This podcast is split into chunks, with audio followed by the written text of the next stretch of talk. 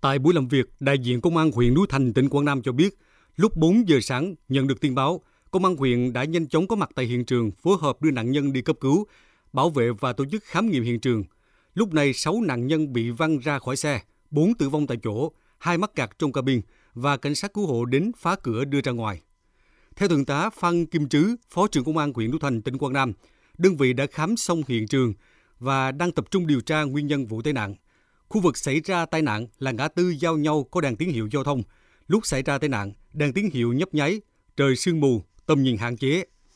Đoạn đường vừa xảy ra tai nạn chưa được bàn giao đưa vào khai thác. Tuy nhiên do phương tiện lưu thông trên quốc lộ 1A qua đoạn huyện Núi Thành rất đông, nên từ năm 2020, sau khi thông xe kỹ thuật, nhiều xe cộ lưu thông qua đoạn đường này.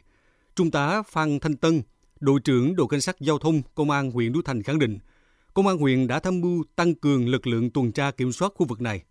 Đến thời điểm hiện tại thì là chưa bằng giao đưa vào sử dụng để mà khai thác. Công an huyện Thành cũng đã nhiều lần kiến nghị cái hệ thống biển báo hiệu trên cái tuyến đường này là thiếu rất là nhiều. Đầu đường phía trong chỗ tai nạn là có trước đó là có một cái biển báo hạn chế tốc độ 60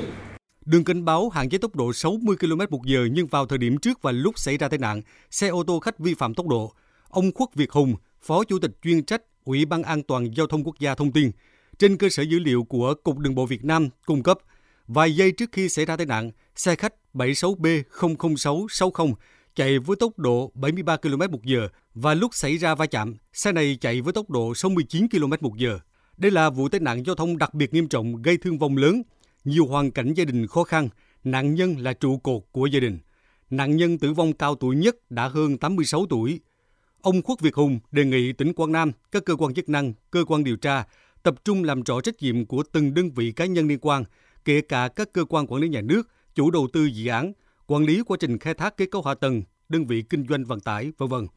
Ông Quốc Việt Hùng khẳng định đây là đường cấm xe khách xe tải. Việc đầu tiên là đơn vị quản lý phải cấm chủ phương tiện đi vào đường này, đồng thời xử lý nghiêm trách nhiệm các đơn vị liên quan để xe khách xe tải chạy vào đường này khi chưa được phép. Cơ quan cảnh sát điều tra cần làm rõ trách nhiệm của đơn vị kinh doanh vận tải để xảy ra vụ tai nạn thảm khốc này. Ông Quốc Việt Hùng, Phó Chủ tịch chuyên trách Ủy ban An toàn Giao thông Quốc gia đề nghị khẩn trương điều tra làm rõ nguyên nhân và xử lý thật nghiêm đối với các tổ chức cá nhân liên quan vụ tai nạn này. Tuyến đường này là tuyến đường cấm xe khách xe tải Những người chủ cái đơn vị kinh doanh vận tải này có biết rằng xe của mình đang chạy trên tuyến đường này không? Lái xe vào đường cấm lại còn quá tốc độ. Thế chúng tôi cũng đề nghị lực lượng chức năng nếu thực sự đã cấm chúng ta phải làm nghiêm mức độ xử lý thích đáng đối với tất cả những bên mà có liên quan